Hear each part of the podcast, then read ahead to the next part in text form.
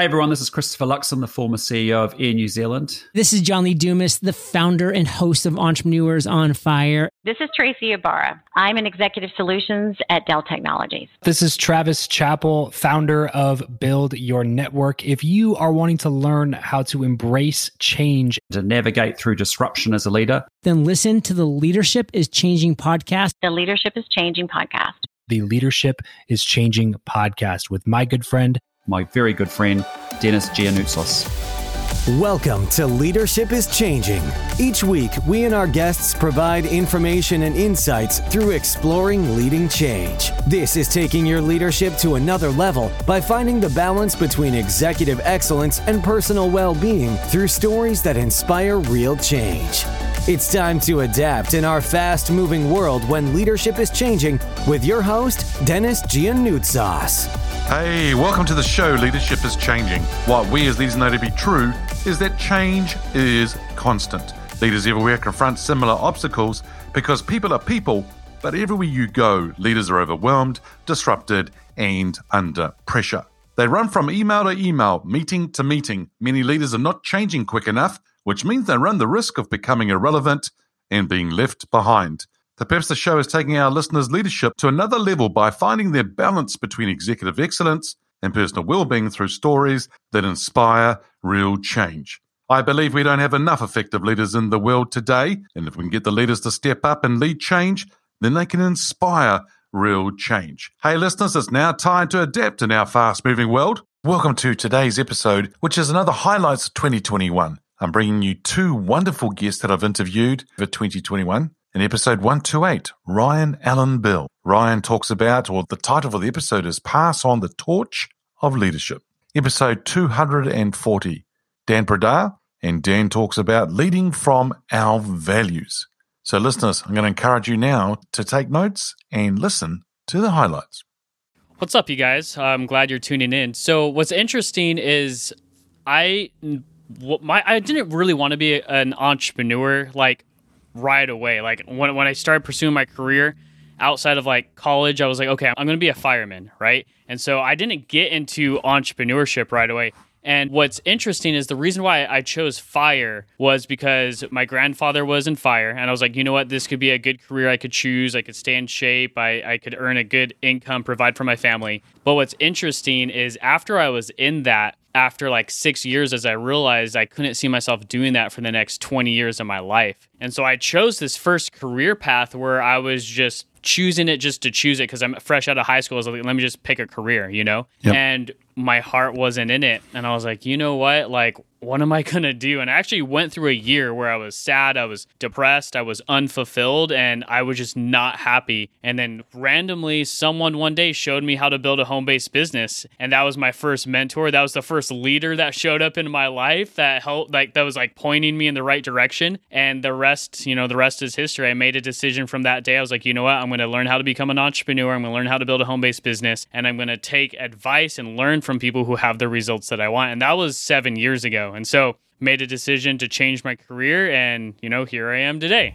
Yeah, it's fascinating how many people don't know what they want to do in their career. They don't even know what career they want to do. And then you've gone from that. But then when you found something and how that clicked, and what was that transformation like for you going from, I'm not sure what I want to do to finding it? What was that whole transformation like for you? It was very emotional because prior I was unfulfilled. I actually felt like depressed. Like I couldn't really see my future. I couldn't even I didn't even want to go to work. Every single day I would wake up, I was like, I do not want to do this. And I was like, this what life is about. And then when I was introduced to entrepreneurship, it felt liberating. It felt like freedom. I felt like a brand new person. It, it felt like being born again. I was like, wow, like this is what life is supposed to feel like. And I was like, no matter how hard this is or how long it's going to take to actually become successful in this new career path, I'm going to do it because it feels right. And so I was really just going with my gut feeling at the time. I knew in my gut that the first career choice I chose was not a fit. And the second career choice into entrepreneurship was a fit. And I was like, I'm just going to trust my gut, take a leap of faith, and see what happens. Yeah.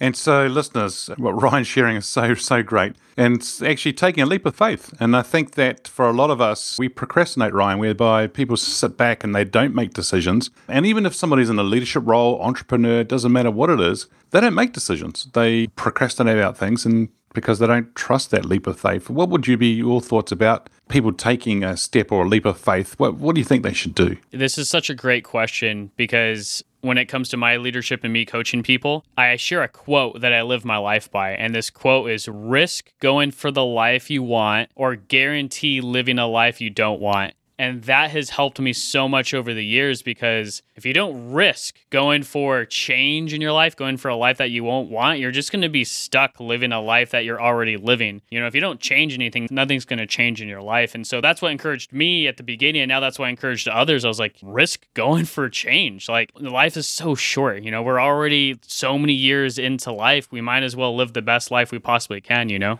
So, risk going for change is what you're saying, right? Yeah, risk going for change or guarantee living a life you don't want. Yeah, that is so powerful, team. Yes, I see so many people, and, and then they actually, what's quite funny is they actually will make excuses or they'll reason with themselves why it's okay to have that guaranteed. And now, look, there are some people who love what they're doing and they're doing it day in and day out. Great, good on them. But there are so many people that you and I know, Ryan, that don't move on in life, don't do anything in life. They just stay where they are, and which is really interesting. So tell me something. How, how did you get into leadership? So when I first got into entrepreneurship, and I mentioned that first leader hmm. showed up in my life, and so there was someone in my life that showed up by example and was literally teaching me how to become an entrepreneur, teaching me how to build a home based business, showing me the the books to read, the seminars to go to, the mindset develop to develop. That was the biggest thing. Is he was teaching me how to think differently, right? And what ended up happening is after I was just, you know, under this gentleman's mentorship for a few months and a few years, is I ended up becoming different. I right. started thinking different. All my behaviors started to become different. My habits started becoming different. The biggest thing I realized is when it comes to leadership, the first person I have to lead is myself.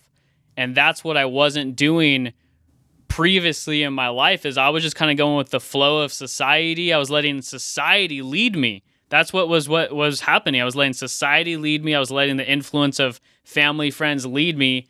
And when that leader came into my life and I was like, "Hey, you can build a home-based business. You can become an entrepreneur." He was leading me, but what he did was he passed the torch. He let me know that I can lead myself. And that's where it all started. I was like, "Wow, it's up to me to take charge in my life. It's up to me to become the best version of myself. And, you know, that was the start of my leadership journey right there. Yeah, Ryan, I think you could also flip the coin there based on what you're saying. That was up to you, right? And to take that. But he was passing the torch. So I think from a leader's perspective, it's our responsibility as well to really help develop others and give them the opportunity and show them the way as well, which I think is really, really important in, in them actually doing that. Ryan, now, it could be the same person that you just mentioned. I'm not sure. I'm not going to preempt the, the yeah. answer.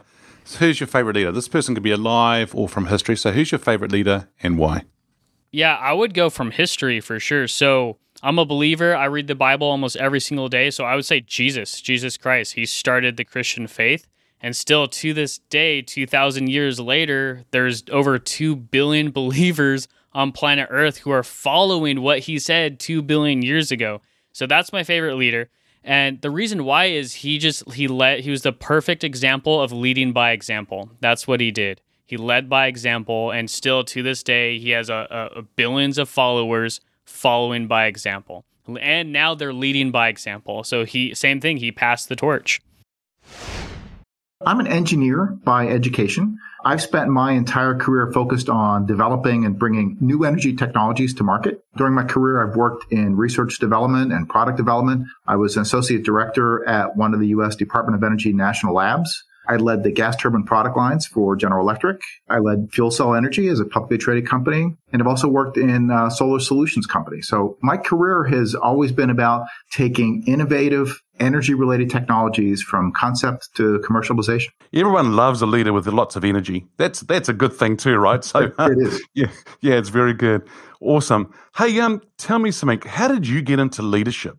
Well, it didn't happen through any deliberate plan. You know, anytime you're bringing new technology from concept to commercialization, there are always unexpected surprises. The earlier you are in the development and commercialization of a technology, the less time and money you think it's going to take because you just don't have enough information yet about the technical, the manufacturing, the commercialization challenges. So I found my way into leadership roles largely as a result of being on teams that face challenges bringing new technologies to market and being personally willing to take the initiative and getting the team through the process of identifying, evaluating, and implementing solutions, and then being willing to be accountable if the solutions didn't deliver what was needed. So when you are openly working to enable and facilitate your team success, it just leads to more opportunities to lead bigger and bigger groups. Yeah, excellent. Yeah, so I think one thing for our listeners here is that actually put your hand up. I think if you're you're there in teams, and that great opportunity for you to develop as an individual, as a leader, would be to put your hand up and you know say that you're wanting, willing to do things. Is is that what uh, more or less what you're saying here, Dan? Right? You've you've gone done. It's done what it really comes down to. It's you know it's it's not just being willing to put your hand up, but to really have an idea on how you can help the team be successful because you've got to be willing to say there's something I can bring either in terms of my experience base, my tool set or whatever to help the team solve a problem and think about how is the team going to succeed because you all win if uh, if the team is successful. Yeah, excellent. Yeah. Okay, cool. So just not not just putting your hands up, it's also being in there and bringing your value or bring some value to the table and doing things. Dan, you've mentioned a few things here, well, one thing several times, and it's about implementing solutions and so forth a lot of people come to the leader at times with the problem and try yeah. to take the monkey, if I could put it that way, off off their shoulders onto the leader's shoulder. How important, or what is one or two things people should do when they're going to to their leader with a problem? What do you think they should be doing? Well, you know, I, I think you know, no leader enjoys just getting a data dump of here's the problem. Because a lot of times they're not close enough to it to really understand the context as well as maybe the people that are on that team. What you really want to do is say, hey, here's the problem here's here's my thought on what I think we should do. I need your advice. I need your counsel. Is that going to work, or what? You know, should we try to do something different? Because it also helps the leadership identify who's the next generation of leaders. They might have an idea that won't work for any number of reasons, but what you see is somebody that wants to see the team succeed. They're willing to craft solutions. They're not just handing the problem off to somebody else and say, please solve this for me. Mm-hmm. Yeah, very good. I, I, like that. And I think uh, a lot of people should come to the leader with, okay, here's the scenario. Here are one or two or three solutions. This is the one we're recommending and why. Because, you know, I think it's, it's good. And it's a great learning process for, for people too. I think the big, big word that I want to sort of emphasize here that I'm hearing Dan say is execution. It's all good to talk about things, but actually executing it and delivering on that is really critical for everybody and all organizations. Yeah, it's absolutely essential. You know, one of the worst things that a leader can do is not make a decision. Oh, yeah. You're never going to have all the information you'd like, but the importance of making a decision, being willing to acknowledge it wasn't the right path, need to change direction is important. But the worst thing you can do is just sit there and say, I don't know what to do. Oh, you, you, I love it. It's music to my ears because I think uh, you're so right in what you're saying. Leaders not making a decision, nobody wants that. Come on, no. we've got to make a decision. I think what we're saying here as well is that a lot of leaders want to make the right decision. We don't mm-hmm. know all the time whether it's going to be a right decision. Make one, and then you can always adjust, right, and move exactly. forward. Exactly. Exactly. Yeah, yeah, cool. Very good. All righty. Now, this is an interesting question here because you may have been asked it a lot before in your career and it could be somebody who's alive or from history. But who is your favorite leader and why? Hmm. Ah, great question. It's hard to pick one because we've had so many in our history. But if I had to think about one that just really stands out to me, it'd be Abraham Lincoln. He is someone who came from very humble beginnings. You know, he lost his mother at a young age. He was alienated by his father. He was largely self-taught. Uh, became a lawyer and a great public speaker. You know, got elected to the state legislature, uh, and he went on to become president and lead the country through one of its most fragile times. And he led based on his values and his belief in what is right. And he made decisions that at the time were terribly unpopular in many parts of the country, but he stayed true to his values and he fundamentally changed the course of our nation. Yep and and the values, the beliefs, that's strong. That's a yes. that's a strong foundation to have behind somebody to to lead on that, lead from that, but also probably to lean on that as well, right? I mean, I think it's important. It is because, you know, you think about the scenario that President Lincoln was in. There's no way he had enough information to analyze a whole bunch of scenarios. He basically had to say, what do I think is the right thing to do? Do I trust my values? Do I trust the information I'm getting? And can I chart a course forward here that is ultimately going to lead us to a better place? So if you were on a bench park, uh, no, park bench, I should say, wrong way around, park bench, mm-hmm. sitting down there with Abraham Lincoln, you happen to be there and you both got a coffee in your hand, what would be one question you would like to ask him? I would want to know when did he make the decision to actually emancipate the slaves? Because, you know, we see a lot in history about when that happened, but I suspect that in his own mind, he had made that decision much earlier than when the action was actually taken. And what he was looking for was, all right, do we have enough support? Are we going to be able to get through this conflict uh, and ultimately land at a place that is going to create all kinds of turmoil economically for the South, but ultimately is where we have to go to be a better nation? And I, I suspect that because he had such deep seated values that very early in his presidency, that was his, probably his plan all along. Yeah, would have been oh, just imagine being in his mind to understand what was he was going through, he was thinking, yeah. and yeah, what a massive decision, and uh, and good on him for standing up with his values and his beliefs to to, yes. to go ahead and do that, which which is brilliant. Wow, pass on the torch of leadership. I love that episode title and phrase that Ryan Allen Bell has shared with us from episode one two eight and then also some wonderful insights there from episode 240, Dan Brdar on leading from our values. Listeners, I'm going to really encourage you now to go and listen to the full episode of each one and take as much notes as you can because these two gentlemen are sharing some beautiful insights and wisdom from their experiences and careers around leadership. Hey, listeners, what we as leaders know to be true is that change is constant. Change is incredibly scary, especially with the unknown and unfamiliar territory. It's time to adapt in our fast moving world when leadership is changing.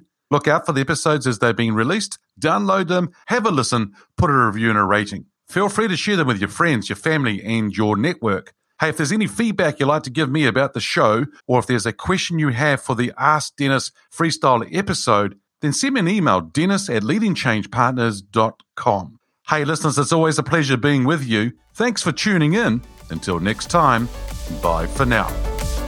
Thank you for listening to this episode of Leadership is Changing with your host, Dennis Giannoutsos.